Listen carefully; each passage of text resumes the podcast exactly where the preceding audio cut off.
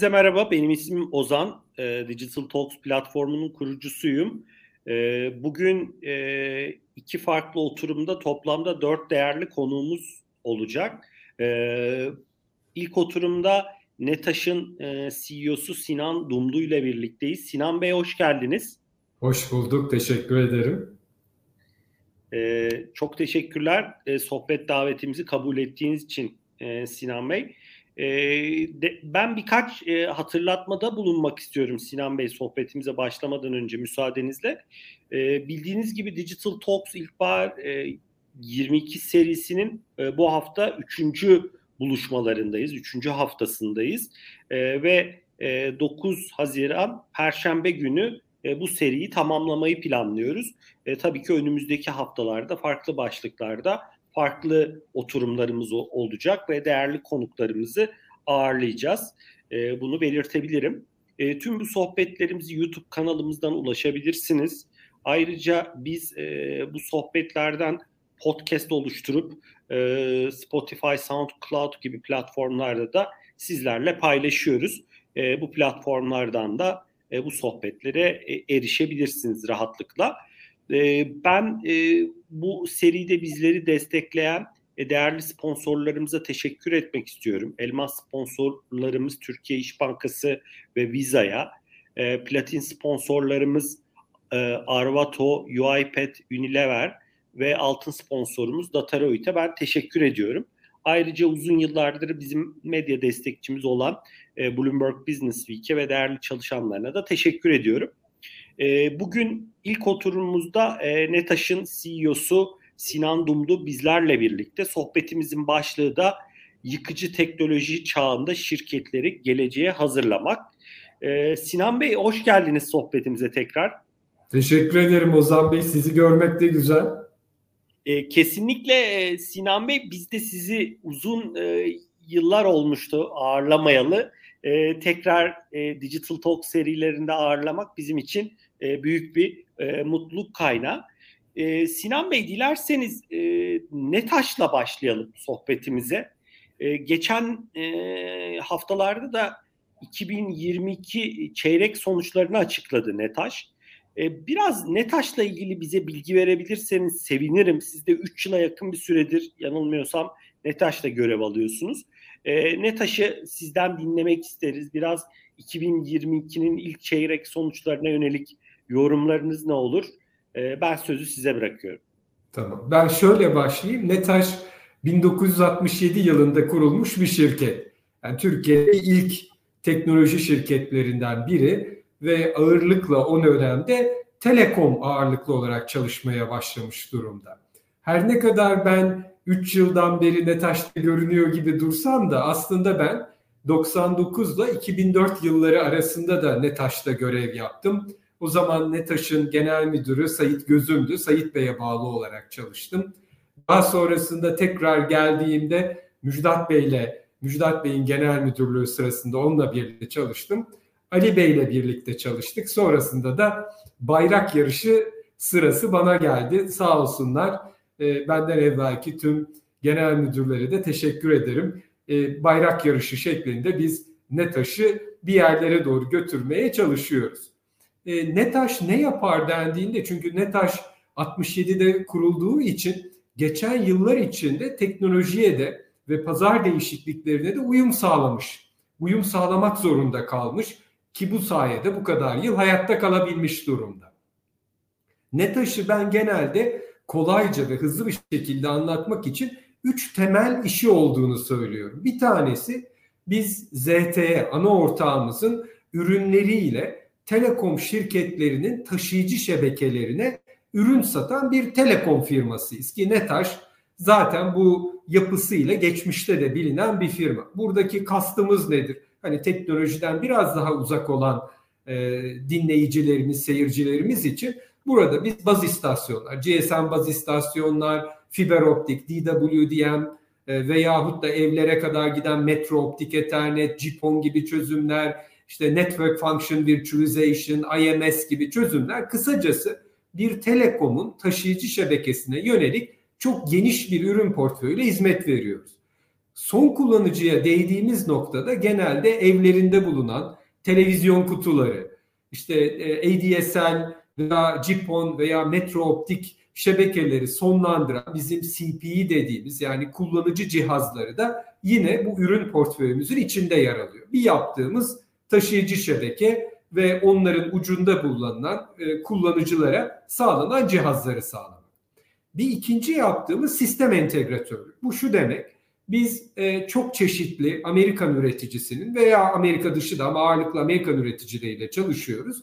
Bunların ürünlerini toplam bir çözümü oluşturacak şekilde e, birbirine ekleyerek bir istediği her türlü bilgi teknolojisi altyapısını sağlıyoruz. Ki bunun detaylarına önümüzde daha da fazla konuşmada gireriz. Son olarak da bizim bir yerli milli ARGE çalışmamız var. Çünkü bizde %15 oranında Türk Silahlı Kuvvetleri Güçlendirme Vakfı'nın hissi de var. ZTE dışında. Ve biz bu tarafta da başta savunma sektörü olmak üzere çeşitli alanlarda yerli ve milli ürünler üretiyoruz. Her üç alanı da Türkiye haricinde yurt dışına da ihraç olarak ve orada bulunan ofislerimizle satıyoruz. Yani bu sadece buradan bir ürünün yurt dışına satılması şeklinde değil. Bizim Kazakistan'da, Cezayir'de kurulu, e, uzun zamandan beri kurulu, yerli e, o ülkeye vatandaşı olan çalışanların da olduğu ofislerimiz var. E, bu da bizim hani bir değer dengeleyici noktamız. Evet e, 2022'nin birinci çeyrek sonuçlarını açıkladık. Bu sonuçlarda da bakıldığında bizim siparişlerimizde yüzde 96 oranında bu TL'de tabii yüzde 96 oranında bir büyüme var. Bu bizi dolar bazında da mutlu eden bir büyümeye karşılık geliyor. Bunun dışında hani NETAŞ'ın bir de şöyle bir görevi var.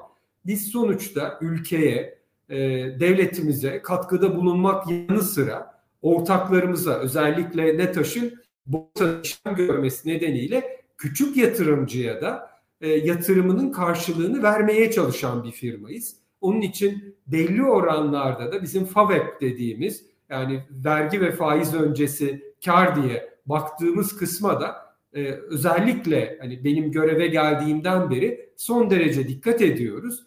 E, 2022'nin birinci çeyreğinde de FAVÖK seviyesinde bir kar açıklamış durumdayız. Bu da bizi e, gelirlerimizin, siparişlerimizin artması yanı sıra mutlu eden ve doğru yolda olduğumuzu gösteren bir işaret olarak algılıyoruz. Çok teşekkürler Sinan Bey. E, paylaştığınız bilgiler için dediğiniz gibi ilerleyen dakikalarda daha da e, farklı açılardan detaylı konulara gireriz Netaş perspektifinden. E, biraz bugünkü sohbetimizin de başlığı olan e, e, konulara biraz değinmek istiyorum aslında. E, değinmenizi daha doğrusu rica edeceğim. O da e, siz uzun yıllardır teknoloji sektörünün içinde olan bir profesyonelsiniz ve e, gelişmeleri yakından gözlemliyorsunuz.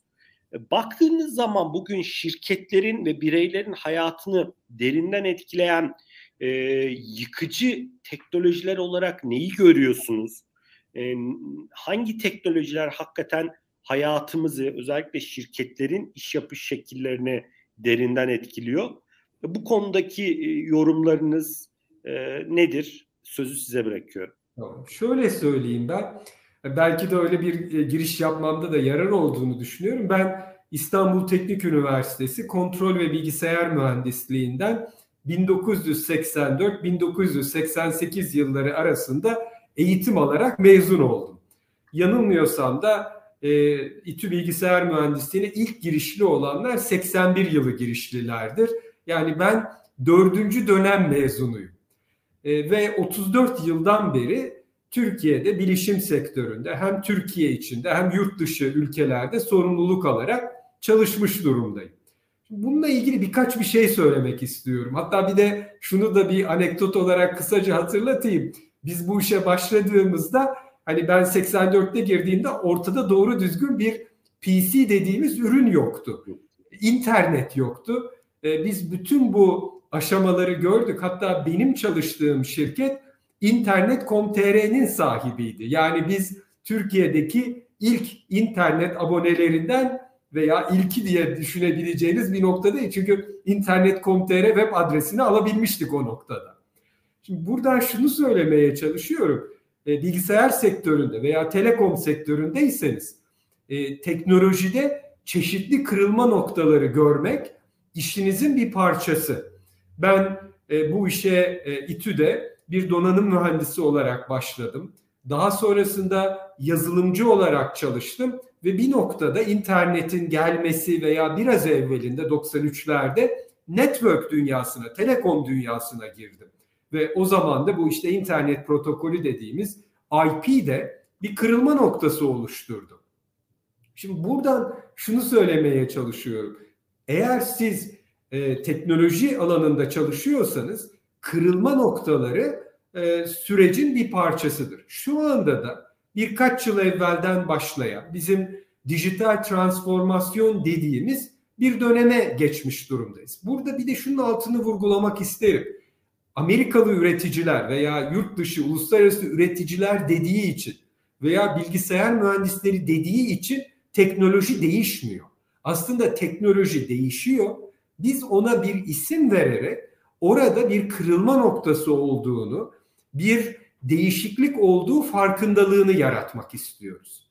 E, o yüzden de hani belki son dönemi biz dijital dönüşüm diye adlandırılarak, adlandırarak burada aslında yeni bir teknolojide kırılma noktası olduğunun farkındalığını yaratmak istiyoruz. Peki ne oluyor burada? Biraz ondan bahsetmek lazım. Ee, örneğin e, yakın zamanda yapılan bir araştırmanın sonucunu söyleyeyim.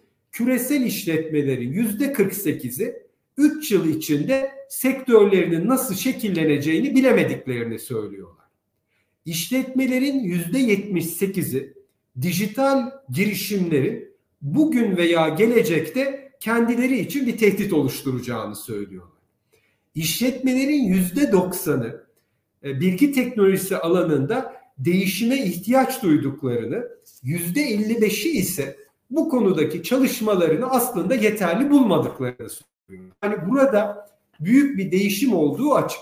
Hatta McKinsey şu söylüyor ki 2030 yılına kadar Fortune 500 şirketlerinin yüzde 40'ı geleneksel iş modellerinin dışına çıkamadıkları için Fortune 500 listesinin dışına çıkacaklar.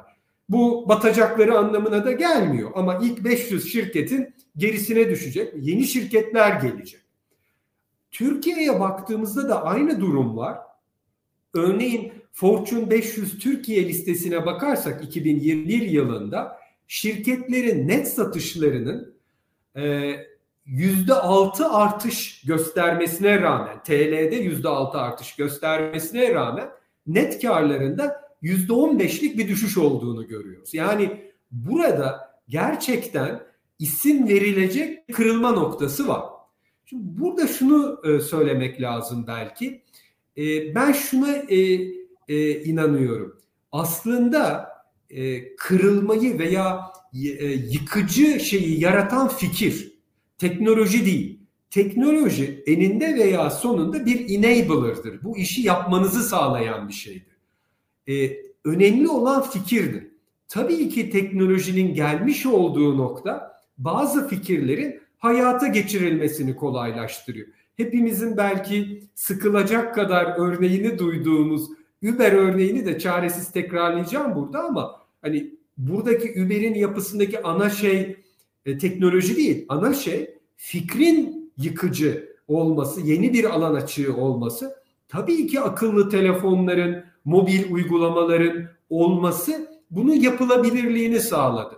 20 yıl evvel veya 30 yıl evvel siz bu fikirle ortaya çıkmış olsaydınız bile bunu hayata geçiremezdiniz. Onun için son dönemdeki mobil telefonlar, mobil şebekeler, akıllı telefonlar, akıllı uygulamalar bunların e, devamında e, büyük veri, büyük verinin analizi, yapay zeka, makine öğrenmesi, nesnelerin interneti gibi konular aslında bir araya gelerek bu yıkıcı fikirlerin hayata geçirilmesini sağlayan yıkıcı teknolojiler haline geldiler. Ama yine benim terminolojimle aslında çok da büyük bir şey değişmiyor olabilir. Ama teknolojinin yıkıcılığındansa iş modelinin yıkıcılığından bahsetmek lazım ve bunun da bir takım yeni teknolojilerle yapılabilir hale geldiğinden belki bahsetmekte yarar var. Ben burada bir durayım. Aslında söyleyecek başka şeylerim var ama bir sorunuz varsa hani onu da alayım ondan sonra Bey, biraz devam edeyim. Sinan Bey burayı biraz daha açmak isterseniz açabilirsiniz. Yani ben tamam. e, burada sizin yorumlarınızı dinlemek isteriz. Tamam. Ya yani şöyle bir şey söyleyeyim. Aslında konuşulan pek çok konu var. Yani bunlardan biri nesnelerin interneti. Bir başkası bulut bilişim. Bir başkası büyük veri. Bir başkası e, yapay zeka veya makine öğrenmesi. Şimdi aslında bunların hiçbiri tek başına işe yarar şeyler değil. Bunlar bir araya geldiğinde ancak bir çözüm oluşturabiliyorlar. Bu arada bazen de biz teknolojileri başlangıçta hızlı ve basit görüyoruz. Aslında daha orta vadede daha kompleks etkileri var. Örneğin Hani bundan birkaç yıl evvel Google'lasak daha çoktu ama şimdi bakarsak da aynı şeyi göreceğiz. Nesnelerin interneti yazıp ilk karşınıza çıkan tost makinesiyle buzdolabının internete bağlanmasından bahsediyor. Tabii tost makinesiyle buzdolabının internette konuşacak neyi var ben bilmiyorum. Ama hani ilk başta bu var. Şimdi bağlasak ne olur, bağlamasak ne olur? Ama tabii ki teknoloji yani bu nesnelerin internetini ele aldığımızda biz burada bir uçak motorunun içine sensör koyduğumuzda ve motorun bozulma olasılığını erken tahmin ettiğimizde veya bir rüzgar enerjisi santralinin e, e, rüzgarın e, şey yönünde e, esiş yönünde e, pervaneleri çevirebildiğimizde e, veyahut da connected bir aracı otonom şekilde götürdüğümüzde başka bir yere götürüyoruz. Sonuç olarak nesnelerin interneti buzdolabıyla tost makinesini internete bağlamak amacıyla yapılmıyor. Asıl yapılması gereken yerler buralar ve bu biraz daha zaman alıyor. Bir de burada şunu söyleyeyim. Nesnelerin interneti diyoruz. Burada biz ya sensörlerden ya da akıllı e, cihazların, akıllı telefonların içindeki uygulamalardan bahsediyoruz. Ama bu tek başına bir işe yaramıyor. Şimdi bizim NETAŞ olarak geliştirdiğimiz veyahut da tabii ki benzer şeyler var ama NETAŞ'a özel olarak başka kaynaklardan da ilham alarak oluşturduğumuz bir beş sütunluk yapı var. Biz burada şunu söylüyoruz. Bir sayısal dönüşümün yapılabilmesi için beş alanda dönüşümün ve teknolojinin yapılması lazım. Bunlardan biri uygulama yazılımları, diğeri IT veya bilgi teknolojisi altyapıları ki bulut bilişim bir ölçüde bunun altına giriyor. Bir üçüncüsü network'ün de- değişimi, örneğin 5G, 6G bunun altında. Bir dördüncüsü siber güvenlik, bir beşincisi de uç cihazların dönüşümü. Sonuç olarak biz sensörleri veya nesnelerin internetini büyük ölçüde uç cihazlar olarak görüyoruz. Ama gerçekte bir nesnelerin interneti çözümünün çalışabilmesi için bizde sensöre ihtiyaç var mı? Evet, bu bir uç cihazdır. Daha sonra bunun bir network'le bir merkeze bağlanması lazım mı? Evet. Bunun için 5G, Wi-Fi 6, Software Defined Network, 4.5G bu tip teknolojileri kullanacağız. Bu network'ün dönüşümüdür. E bu merkez dediğimiz şey eskiden veri merkezi dediğimiz günümüzde e, bunu da tartışabiliriz. Veri merkeziyle private cloud dediğimiz özel bulutun farkı nedir? Veyahut da public cloud diyoruz, genel bulut diyoruz, hibrit cloud diyoruz. E bu bilgi teknolojisi altyapısıdır. E bunun üzerinde bir uygulama lazım. Yani ben sensörden aldığım veriyi network'ten taşıdım, veri merkezine getirdim. E orada işlemem lazım. E bu da benim burada büyük veri uygulamaları, büyük verinin analizi, makine öğrenmesi, yapay zeka gibi bir şey çalıştırmam lazım. Sonra da aynı rotadan bunun işlendikten sonra alınacak aksiyonu iletmem lazım. E, ve siber güvenliğinde uçtan uca yani sensörden e, cloud'a kadar olan bütün ortamda uçtan uca bir güvenlik sağlaması lazım. Yani toparlamam gerekirse NETAŞ'ın bu beş sütundan oluşan yaklaşımı aslında ayrı kavramlar gibi gözüken IoT, yapay zeka, bulut bilişim vesaire gibi teknolojinin birleşik çalışması gerektiğini gösteren ve bunu adreslemeye çalışan bir yaklaşımdır. Ve NETAŞ'ı da belki bu, burada bir ölçüde ayıran biz bir yanda bu amaçla ana ortağımız olan ZTE'nin ürünlerini kullanıyoruz. Bir ölçüde Microsoft, Cisco vesaire gibi üreticilerin ürünlerini kullanıyoruz. Belli oranlarda NETAŞ'ın yerli milli argesinin ürettiği çözümleri kullanıyoruz. Ve bunları bu beş sütun yaklaşımıyla bir araya getirip biraz evvel bahsettiğim uçtan uca oluşan çözümü bir araya getiriyoruz.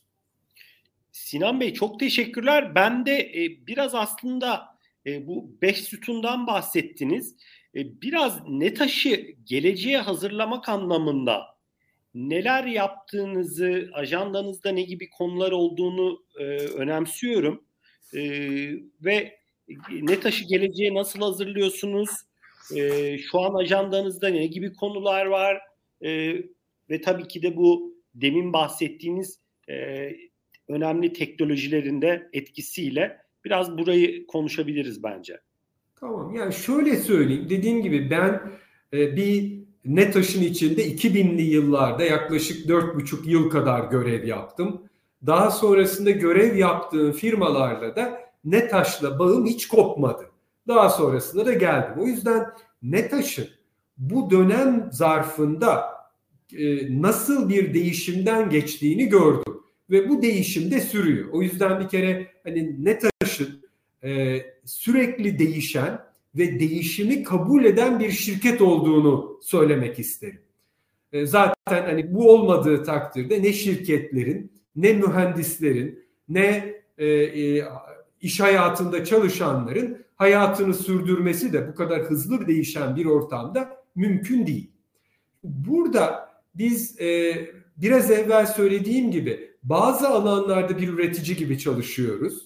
Bazı alanlarda bir sistem entegratör gibi çalışıyoruz. Bazı alanlarda da milli bir üretici olarak çalışıyoruz. Ve bu, bütün bu, bu teknolojileri de biraz evvel belirlediğim bu beş tane alanda yapıp bunları da gerektiğinde ucuca ekleyerek toplam bir çözüm oluşturabiliyoruz. NETAŞ'ın gücü bu. Çünkü pek çok kurum şunu söyleyebiliyor. Ben sensör üretiyorum. O yüzden dijital dönüşüme katkıda bulunuyorum. Bu yanlış değil ama bence eksik. Çünkü biraz evvel anlattığım gibi sensör üretmek bir çözümün uçtan uca sağlanmasına izin vermiyor. Sadece bir bileşeni içeriyor. Ne taşsa kendi ürettiği veya iş ortaklıklarıyla ekosisteminde oluşturduğu çözümleri bir araya getirerek son kullanıcılar, müşterilere uçtan uca bir deneyim sağlıyor. Şimdi buradan bir adım daha ileri gitmek lazım. Peki hani ne değişti? Yani hani diyebilirsiniz ki Sinan 34 yıldır bu işin içindesin. Hani dijital dönüşümde yani diğer geçmiş dönüşümlerden, teknolojilerde başka kırılım noktaları olduğunu da söylüyorsun. Farklı olan nedir? Şöyle söyleyeyim. Ben dijital hatta şu şunu da soranlar oluyor. Ya niye dijital dönüşüm diyoruz? E, neremiz dijital değil ki? Neyi dönüştürüyoruz? Şimdi burada benim genel olarak verdiğim cevap şu. Geçmiş 15-20 yıl benim için bir bilgisayarlaşma süreciydi. Yani İngilizce bir şey söylemek gerekirse transformation to IT. Nedir? Pek çok kişinin hatırlamadığı elektronik daktilolardan, telex sistemlerinden, fax sistemlerinden biz elektronik postanın, chat'in, internetin, web'in olduğu ve artık hiçbir fikrin bir yazılım desteği olmadan hayata geçirilemeyeceği bir noktaya geldik. Ve bunu yaparken ki yaklaşımımız da şuydu. Hazır paket uygulamalar alalım. ERP yazılımları var. Bankaların bankacılık, core banking uygulamaları var. Kredi kartı yazılımları var. Muhasebe uygulamaları var. Bunları alalım. Bilgi, bunları da bilgi işlem departmanları yapıyordu. Yazılımları alıyorlardı. Bunların altında bulunan sunucu, bilgisayar, yedekleme sistemleri, network bunları da Lego parçacıkları gibi bir araya getiriyorlardı. Ve geçmiş 20 yıllık, 25 yıllık dönem böyle geçti ve bunun sonucunda konuşmamın başında söylediğim gibi o zaman da Fortune 500'de olan firmaların büyük bir kısmı yok oldu. Niye? Çünkü bu bilgisayarlaşma sürecinde yeterince hızlı davranamadılar. E, çünkü bilgisayarlaşan şirketler çevik oldu, hızlı hareket etti, diğerlerini yok etti. Şimdi bu noktadan sonra zaten hayatta kalan tüm firmaların süreçleri bilgisayarlaşmış durumda. Bu noktadan sonra öne geçecek olan firmalar yaratıcı bir fikirle ya var olan bir endüstriyi yıkan yeni bir endüstri kuran veyahut da içinde bulundukları endüstride bir devrim yapabilen firmalar olacak. Yani hani buna da e, e, şey, akademisyenler bazen digital native diyor, dijitale doğan şirketler diyor. Bunların bir kısmı eskiden olmayan ve bulundukları endüstriyi bozan e, e, yeni fikirlerle bozanlar. Bir kısmı ise geleneksel olmalarına rağmen bu değişimin farkına vararak kendileri içlerinden bir şey çıkartıp yapanlar. Şimdi bu dönemin en büyük özelliği şu. Geçmişte bilgisayarcı şirketlere gidip şunu diyebiliyorduk. Ya elimde çok güzel bir muhasebe uygulaması var. Ben sana onu vereyim. İşte elimde çok güzel bir kredi kartı uygulaması var. Ben sana onu vereyim. Şimdi bunu biz artık söyleyemiyoruz. Çünkü bunlar zaten var. Şu anda konu inovasyon ve bir fikrin yaratılması ve bunu da biz bilgisayarcılar söyleyemiyoruz. Hatta NETAŞ olarak bile biz gidip bir kuruma şunu yapmalısın diyemiyoruz. Çünkü o kurumun kendi bulunduğu endüstriyi ve kendi şirketini bizden daha iyi tanıyor. Biz ona ancak ilham verici fikirler söylüyoruz. Onun kendi içindeki bir innova, inovasyonla bir fikir bulması ve o fikirle rekabeti farklılaştırması gerekiyor. E, o yüzden bu dönemin en büyük özelliği şu. Şirketlerin içinde yaratıcı fikirlerin oluşturulduğu e, ortamların oluşması lazım. Bizler bilgisayarcılar veya e, NETAŞ benzeri şirketler olarak bu süreçleri tetikleyici, onlara ilham verici konuşmalar yapabiliriz. Ama onlar adına bu kararı veremeyiz. Ama onlar bu fikri bulduktan sonra teknolojilerle hızlı bir şekilde devreye almalarını sağlayabiliriz. Yani geçmişteki önceliğimiz şuydu. Biz gidelim, bizler Netaş, Sinan gitsin bir kuruma şu paket yazılımı kullan, altına da şu server storage'ı al, devam et. Şimdi ise şey şu, siz yaratıcı fikri bulun, biz o süreçte size ilham verelim ama fikir sizden gelsin. Biz bunun çok hızlı uygulanması için size donanım bileşenlerini bloklar halinde verelim. Bulut bilişim aslında bunu söylüyor. Eskiden sen server storage'ı bilmem neyi toparlıyordun. Şimdi git provision et e, Azure'u. Bunun üstünden yürü. Yani aslında startupların işi de kolaylaştı. Çünkü eskiden bir startup'ın bir fikir bulduktan sonra bunu bir veri merkezinde yüksek bir yatırımla e, ekipmanlar alıp kurması gerekiyordu. Çünkü şeyi bilmiyor. E, bu fikir, startup'ın kurduğu uygulama 100 transaction mı alacak? 1000 transaction mı alacak? 100 bin transaction mı alacak? E peki bir 100 bin transaction'a göre kursan gelmezse ne olacak? 100 transaction'a göre kurdun birdenbire talep geldi. Nasıl çözeceksin? Ama bulut bilişimde bunu kurup 100 transaction'lık şu anda hizmet alıp artan trafiğe bağlı olarak kolaylıkla sistemleri provision ederek büyüme imkanı var. Veya kendi veri merkezinde bunu kursa bile public cloud'dan hizmet alıp daha sonra kendi veri merkezini büyütüp public cloud'dan aldığı hizmeti kesebilir. Yani teknolojide böyle bir değişiklik oldu.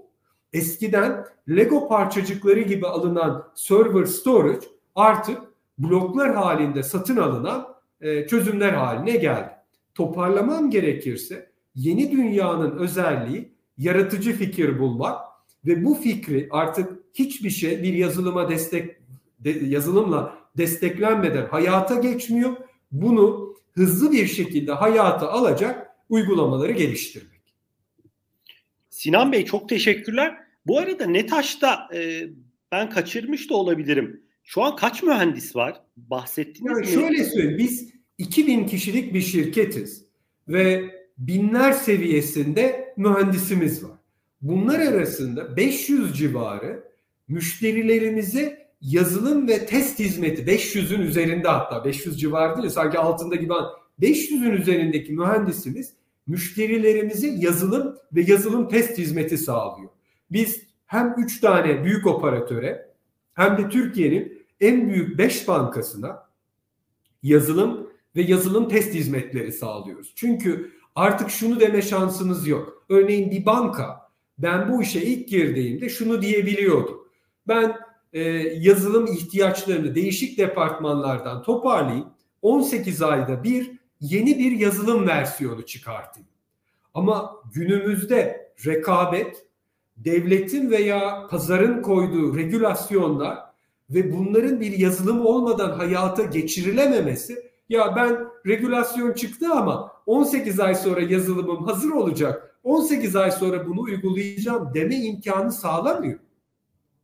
O zaman bizim çok hızlı yazılım geliştirdiğimiz bir ortama gelmemiz lazım. Zaten yani startuplarda da böyle bir şey var. Çünkü kopyalamak da kolaylaştı artık. İyi bir fikir getirdiniz hemen kopyalanabiliyor. Sizin gücünüzün şu olması lazım. İyi bir fikir getirdiniz, yazılımla bunu desteklediniz. Sonra bunu büyük veriyle verisini topladınız. Yazılımı iyileştirdiniz veya iş modelinizi iyileştirdiniz.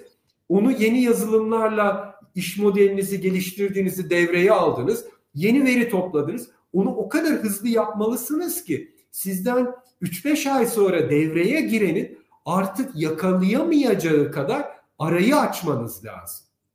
E, bu da ister geleneksel şirket olun, ister dijitale doğan şirket olun, yaratıcı fikir ve bunu destekleyen yazılımın önemi. Ha, bu tabii donanım katmanlarını önemsiz kılmıyor. Yani her şey yazılım diyoruz. E ama alt taraftaki donanım çalışmadığında, bunu provision edemediğinizde, redundancy'sini sağlayamadığınızda o yazılımda çalışmıyor. Onun için veya network çalışmadığında yine çalışmıyor.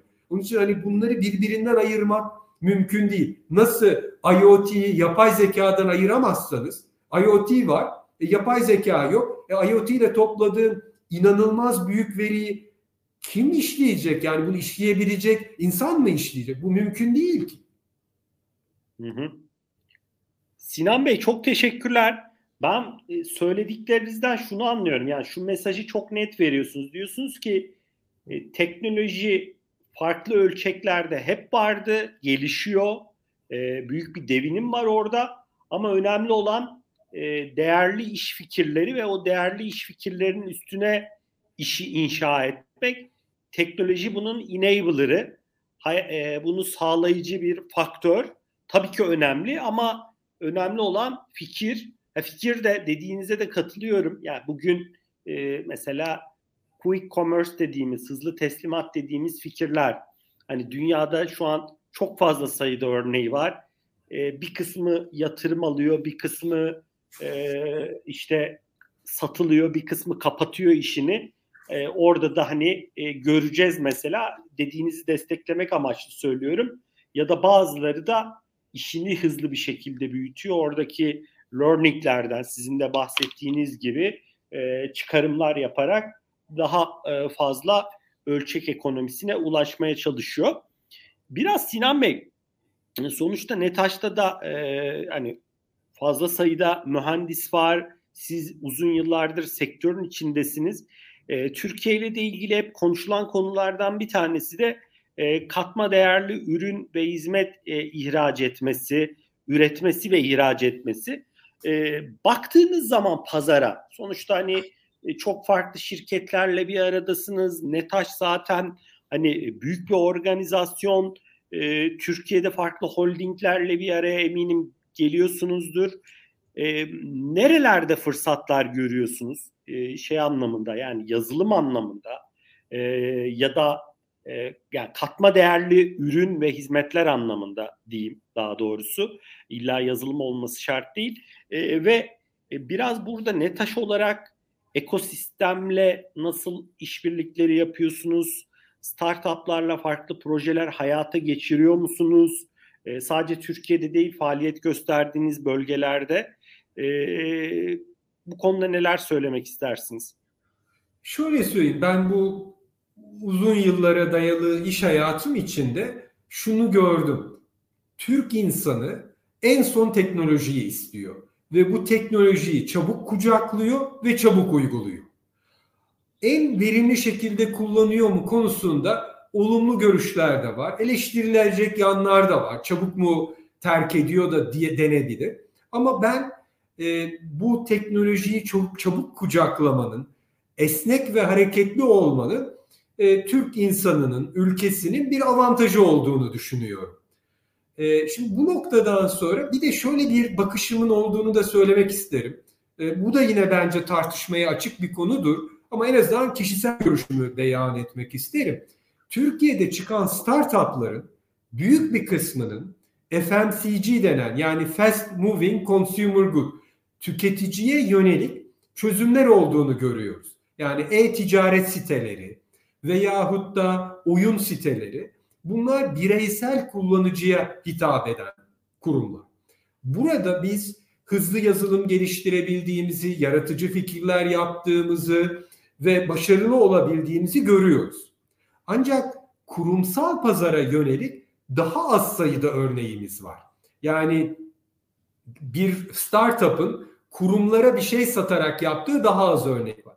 Göreceli olarak yine bankalara ödeme sistemleri alanında rakip olan fintech olabilir veya bankalara veya işte e-ticaret şirketlerine çözüm sunan örnekler olabilir. Birkaç örnek var ama ya aslında dikkat ediniz onun da bir arkasında yine yüksek bir tüketici e, kitlesine erişim var. E, bence hani bu tarafta da e, Türkiye'nin gelişmesinde yarar var. Şimdi NETAŞ'ın ağırlıklı olarak oynadığı alan hani biz hiçbir zaman bir e-ticaret şirketi göreceli görül, görülebilir bir gelecekte biz bir e-ticaret şirketi kurmanın peşinde değiliz. Bu bizim işimiz değil. Biz aslında e, bir kuruma hizmet veren, o kuruma e, bir çözüm oluşturan bir şirket olmak istiyoruz. Bu bir yazılım çözümü olabilir, bir donanım çözümü olabilir. Ve şu anda da aslında yapmaya çalıştığımız şey bu. Nedir örnekleri? Örneğin işte kurumların beklediği yazılımları onlar adına yazmak. Onların veya bizlerin yazdığı yazılımları test etmek. Onların beklediği bazı özel donanımları geliştirmek. Örneğin bizim şimdi akıllı araçların içinde kullanılabilecek V2X diye isimlendirdiğimiz bir ulaşım e, e, etkileşimli ulaşımı sağlayacak bir çeşit sensör gibi bakabileceğiniz araçların içine konulacak çözümlerimiz var. Veya bunların merkezi tarafta kullanılacak IoT yazılımları. İşte Pasolig'in biliyorsunuz altyapısında e-kentle birlikte biz yer alıyoruz. Onlarla birlikte geliştirdiğimiz yazılımlar var. E, e, son dönemde örneğin e, bir yerli sunucu çıkarttık. Bununla ilgili olumlu e, geri beslemeler de alıyoruz. E, aynı zamanda bir sonraki adımın da ne olduğunu soranlar oluyor. Biz aslında şunu da söylüyoruz. Biz aslında yerli sunucunun e, doğrudur. Intel'den işlemci alıyorsun, bir yerden disk alıyorsun, oradan memory alıp topluyorsun. Biz burada global üreticilere rakip olmanın da peşinde değiliz. Ama onlar da aynı şeyi yapıyor aslında. Ama biz burada şunun peşindeyiz. Yazdığımız milli yazılımları bu yerli sunucu üzerine koyabiliriz. Veyahut da connected araçlarda araçların içinde İngilizce edge computing dediğimiz Türkçesi yeni oluşuyor. E, kenarda işlem vesaire kenar işlem gücü diyebileceğimiz bir ihtiyaç var. Yani aracın network bağı koptuğunda kendi kendine hareket edebilmesini sağlayacak aracın içine gömülü işlem gücü sağlamamız gerekiyor. O işlem gücünün yanı sıra onun üzerinde bir yazılım gerekiyor. Şimdi biz NETAŞ olarak buna e, sunucu işine e, sığ bir işlem sadece sunucu atmak amacıyla bakmıyoruz. Biz burada acaba bu connected bağlı araçların içine bunları koyabilir miyiz? Bunların üzerine milli yazılımlar koyarak bunu başka bir yere evirebilir miyiz diye bakıyoruz. Ve bu yönde de ilerliyoruz. Yani burada toparlamam gerekirse sonuç olarak e, NETAŞ'ın ana uzmanlığı e, bireysel tüketiciye değil kurumlara gitmektir ve kurumlara bir taraftan onların beklediği temel işte donanımdı, cloud'du vesaireydi gibi donanımsal çözümleri sağlamak yanı sıra onlara yazılım yazmak, yazdıkları yazılımı test etmek veyahut da özel bir takım donanımlar üretme konusunda da hizmet vermeye çalışmaktadır. Sinan Bey çok teşekkürler. E, NETAŞ'ın yaklaşımını çok net anladık e, ve biraz da Türkiye'deki e, girişimcilik ekosisteminde B2B tarafa hizmet verilecek, e, hizmet verecek startuplara da daha fazla ihtiyaç olduğunu da e, söyledi, söylüyorsunuz yanılmıyorsam. Doğrudur. Yani burada şöyle bir şey, biz tabii NETAŞ'ın içinde de bir e, müşterilerimize ilham verirken kendimize de ilham vermeye çalışıyoruz. Biz NETAŞ'ın içinde de yaratıcı fikirlerin çıkacağı bir ortam oluşturmak için uğraşıyoruz. Bu bir yolculuk. E, ve NETAŞ'ın içinden de örneğin e, test yazılım yazılımları test etmek amacıyla Vizyum diye bir ürün çıktı. Ve biz bu ürünü mesela Azerbaycan'ın büyük bir bankasına sattık. Böylelikle yazdıkları uygulamaları e, mobil cihazlar üzerinde veyahut da e, e, gerçek production'a, gerçek e, müşterilerle kullanmadan evvel test ederek açıklarını görebiliyorlar. Mesela bu bence B2B alanında e, iki kurum arasında kullanılabilecek yaratıcı bir çözüm. Bunun dışında işte sağlık sektöründe araç dediğimiz zaman bu aracın illa araba olması da gerekmiyor. Bu bir İHA olabilir, e, e, uçak olabilir, başka bir şey olabilir. Bunlara yönelik de çözümler oluşturuyoruz. Yani kısacası NETAŞ'ın argesinde yaratıcı fikirlerin oluşacağı bir alan oluşturmaya çalışıyoruz. Akıllı şehirlerle ilgili yaptığımız çalışmalar. Ancak bunun dışında biz ekosisteme inanan bir firmayız. Yani her şey NETAŞ'ın içinde olsun gibi bir şeyimiz yok. Wesley Clover fonunun bir parçasıyız. Onun yapmış olduğu o fonun profesyonel yönetiminin yapmış olduğu yatırımlar da var. Ee, biz tabii ana işi yatırımcılık olan bir firma da değiliz. Ama e, biz sonuçta ya kendi içimizden fikir çıkarmaya çalışan ya e, ortağı olduğumuz Wesley Clover fonunun oluşturduğu yerlerde veyahut da tamamen bağımsız bir startup'a değişik alanlarda destek vermeye çalışan böylelikle ekosistemi büyütmeye çalışan bir firmayız. Sinan Bey çok teşekkürler. Biraz şeyi konuşalım mı? Siz hani işiniz gereği farklı şirketlerle görüşüyorsunuz, farklı ortamlarda bulunuyorsunuz. Eminim çok e, o anlamda fazla gözlemleriniz de var. E, farklı ölçeklerdeki şirketlere Türkiye'de baktığınız zaman e, gördüğünüz yani business'ı ileriye taşımak anlamında söylüyorum bunu. Sonuçta e, farklı sektörlerde yıkıcı etkilerle karşılaşıyor. E, belki ilerleyen dönemde daha da derin bir şekilde karşılaşacak. E, biraz e, Türkiye'deki şirketlerin geleceğe hazır olma e, vizyonlarını nasıl görüyorsunuz? E, yani işini iyi yapan şirketler neyi iyi yapıyor da bunu başarabiliyor? Geride kalan yapılar varsa e, gördüğünüz sıkıntı ne? E, bu konudaki içgörüleriniz, gözlemleriniz nedir? Şimdi epeyce bir girişimcilik konusunda konuştum. Şimdi zaman zaman e, sosyal medyada benim için demiyorlar ben ama şeyi de görüyorum. Ya girişimcilikle ilgili soruları profesyonellere soruyorsunuz. Hayatlarında girişimcilik yapmışlar mı ki bu sorular konusunda ahkam kesiyorlar diyorlar. Ya ben şeyi hatırlatmak isterim. Ben iş hayatımın ilk 10 yılında e, girişimcilik yapma şansını yakaladım. Hatta şimdinin popüler terminolojisiyle de bir şirket kurmaya, ortağı olmaya, bunu bir eksitle satmaya da e, bu şansı da yakaladım.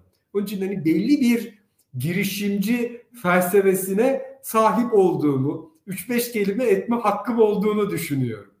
Ama ben şunun farkına vardım burada. Belki iki yani profesyonel çalışanla girişimci arasındaki bağı kuracak şunun farkına var.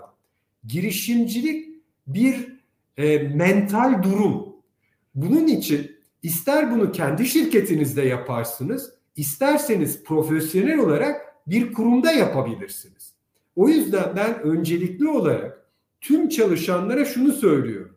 Siz ister kendi şirketinizi kurun, ister başka bir şirkette çalışın. Günümüzde dijital transformasyon diyoruz. Biz dediğimiz için olmuyor, kendi kendine oluyor. Adını verip farkındalık yaratıyoruz. Dijital transformasyonun en önemli farkı inovasyon.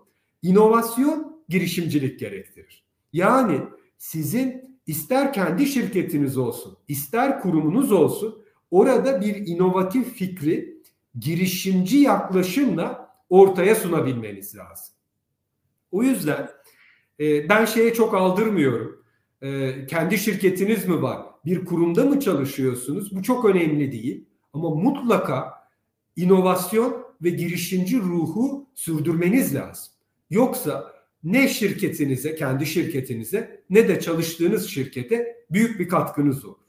Bununla ilgili de iki tane şey söylemek istiyorum. Bir tanesi Henry Ford'a bir dönem şeyi sormuşlar. Hani çok eski bir örnek olarak veriyorum. Model T arabayı nasıl buldun? Müşterilerini mi dinledin? Onlar mı istediler dedi. O da şunu söylemiş demiş ki ben e, vatandaşa herkese sorsaydım daha hızlı at isterlerdi. Yani e, aslında e, söylediği çok değerli bir şey. Bu müşterinizi veyahut da potansiyel müşterinizi dinlemeyin demek değil. Dinleyin ama ona e, var olan kısıtlar içinde değil, paralel bir yaklaşımla getirin. Yani bunu da başka bir örnekle, başka bir söylemle de desteklemek istiyorum. Örneğin şu anda kullandığımız LED ampuller, LED'ler, LED aydınlatmalar mumu geliştirerek bulunmamıştır. Yani ihtiyaç aynı ihtiyaçtır. İhtiyaç aydınlanma ihtiyacıdır. Ama siz muma takılıp mumla ilerlememeniz lazım. İster kendi şirketiniz olun, ister kurumun içinde çalışın olun, kurumun kalıpları veya geleneksel düşünme çerçevesinin içinde kalmamanız lazım. Şimdi bunu da bir yerde şuna bağlamaya çalışacağım ve aslında soruya da tekrar geri geleceğim daha da net bir cevap vermek için. Sonuçta bizim Z jenerasyonu artık hem çalışanımız hem de önümüzdeki dönemdeki müşterimiz. Ben İTÜ'nün Mezunlar Derneği Yönetim Kurulu'ndayım. İşim Marmara Üniversitesi'nde öğretim üyesi ve bu nedenle çeşitli üniversitelerde de genç arkadaşlarla konuşmaya çalışıyorum. Ve onlara şunu söylüyorum. İnovatif olun, farkınızı ortaya koyun, girişimci yaklaşın ve kalıpların dışına çıkın. Ee, sonuç olarak bizim yeni jenerasyondan da beklediğimiz kalıpların dışında bir yaklaşımla gelmek. Bu da tabii aslında şirketlere şunu getiriyor. Sizin talent yani parlak insanları çekebilmeniz lazım. Doğrudur. Bunun bir boyutu mali boyut. Bir boyutu o insanların ama yani ondan daha da önemli veya ona en az eşit önemli olan kısımda onların içeriden fikirleri geliştirebileceği açık iletişim kanallarını kurabilmek. Yani toparlamam gerekirse soruya buradaki şey yaratıcı fikir, girişimci ruh, bunun içinde e, parlak beyinleri çekebilmek ve o parlak beyinlerinde mutlu ve yaratıcı fikirlerini iletebildikleri birer ortam kurabilmek lazım. Bunu sağlamadan dijital transformasyona liderlik edebilmek mümkün değil. Sinan Bey çok teşekkürler. Çok net oldu. Hani e, çok hakikaten e, yani bunu yapan şirketler de başarı yolunda ilerler ama bu yoksa ortada e, mümkün değil e, diyorsunuz. E, çok teşekkürler. Sinan Bey e, süremizin de yavaş yavaş sonuna geliyoruz. Vaktimiz var ama bir 10 dakikamız daha. E, sonuçta sizin ünvanınız CEO yani şirketin tepe yöneticisiniz. Tüm bu dönüşümün içinde e, siz e, CEO'nun rolünü nasıl görüyorsunuz? E, demin bahsettiğiniz gibi o yetenekleri çekmek, e, tutmak, e, bunu da işin içine katıyorum. Malum bu e, tarafta gittikçe zorlaşan bir konu o yetenekleri tutmak. Liderliğin rolünü nasıl görüyorsunuz Sinan Bey? Şunu söyleyeyim. Ee, eskiden e, genel müdürün her şeyi daha kontrol ettiği, o şirkette doğduğu, büyüdüğü e, bir dönem vardı. Artık biraz öyle değil. Aslında artık katılımcı bir liderlik olması gerekiyor. Çünkü sonuçta biz ne yapıyoruz? Değişen teknolojiyi yakalamak, fikirleri duymaya çalışıyoruz. Değişik şirketlerin değişik problemleri var. Dijitale doğan şirketler, yani bugün kurulan bir şirket belli süreçlerini bu yeni ortama kurma ve yeni ortama göre yapılanma şansına sahip. Fakat onun da finansal kaynaklara erişme, isim oluşturma, e, hayatını sürdürme, günlük geçimini sağlama problemleri var. Geleneksel şirketlerin ise bir dönüşüm yapma süreci var ve ne yazık ki bu dönüşüm de üç tane düğmeye basarak olmuyor. Yani sizin bir taraftan geleneksel yapınızı sürdürürken o arada da bu inovatif yaklaşımları, içerideki talent'ı oluşturma, tutma vesaire gibi şeyiniz var. Aslında sorun veya çözüm ortak. Talent'ı çek, içeride yaratıcı bir ortam oluştur, demokratik bir ortam oluştur. Bu fikirleri topla ve hayata geç. Ama bu söylendiği kadar kolay değil. Çünkü yeni bir şirketsen o şirketin kurucusu, genel müdürü, CEO'su her neyse aynı zamanda o şirketin önündeki 2-3 yıllık vadede e, büyümesini, ismini oluşturmasını sağlayacak o finansal kaynağı ve o vizyonu sağlama zorunluluğu var. Yani bazen ben e, uzun yıllardan beri kendimi şey hissederim biliyor musunuz? Bizim çocukluğumuzda şey vardı. Çubukların üzerinde tabak çevirenler vardı. Gider birini sallar, o düşeceği sırada koşar öbürünü sallar, sonra öbürünü sallar. Hepsinin durmaması veya jonglörler vardır. Havada üç tane top çevirir. Şimdi bizlerin görevi ister dijitale doğan bir şirket olalım, ister geleneksel bir şirket olalım buna evrildi. Çünkü işimizi gücümüzü bırakıp ya Z jenerasyonunu çekelim, talent olanları alalım, bunları alalım, demokrat bir de bizim sürdürmemiz gereken bir hayat var. İçeride yaşayan e, insanlar, geçindirilmesi gereken aileler, geçmişten gelen projeler, bunların teslim edilmesi gereken bir şey var.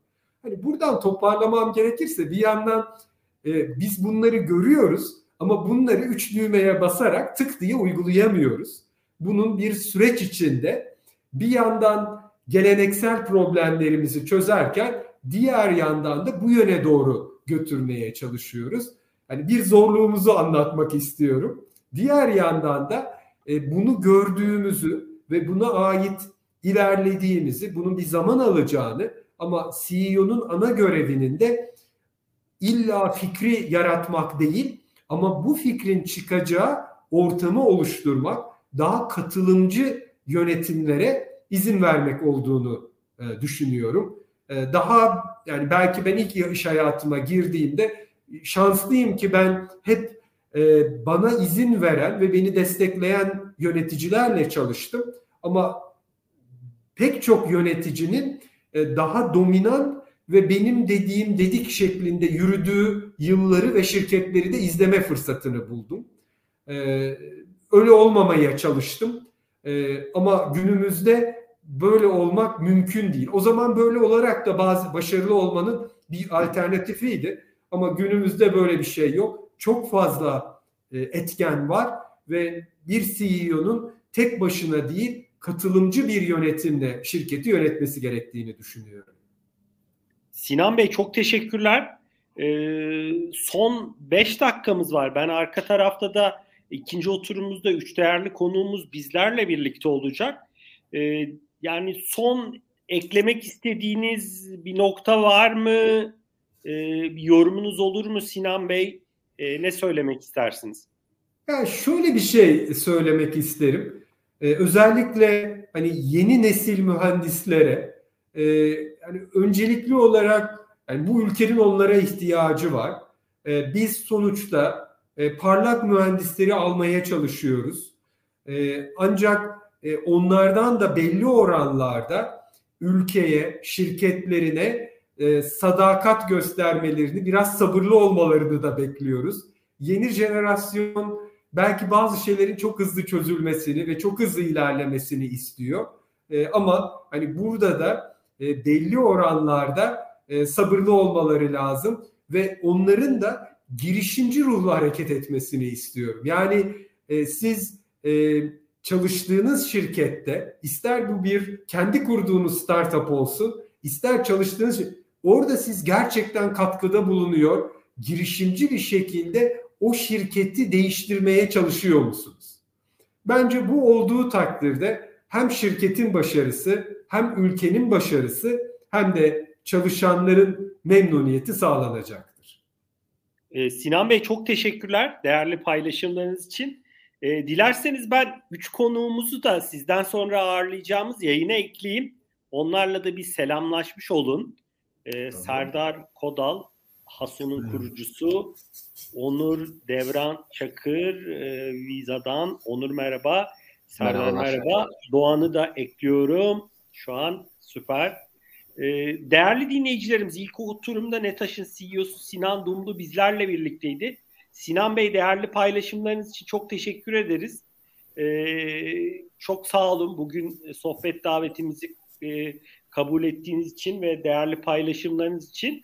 E, müsaadenizle ben sizi yayından alabilirim. Ben de size iyi bir toplantı, iyi bir panel dilerim. Çağırdığınız için teşekkür ederim. Herkese selamlar, iyi günler. Görüşmek üzere Sinan Bey.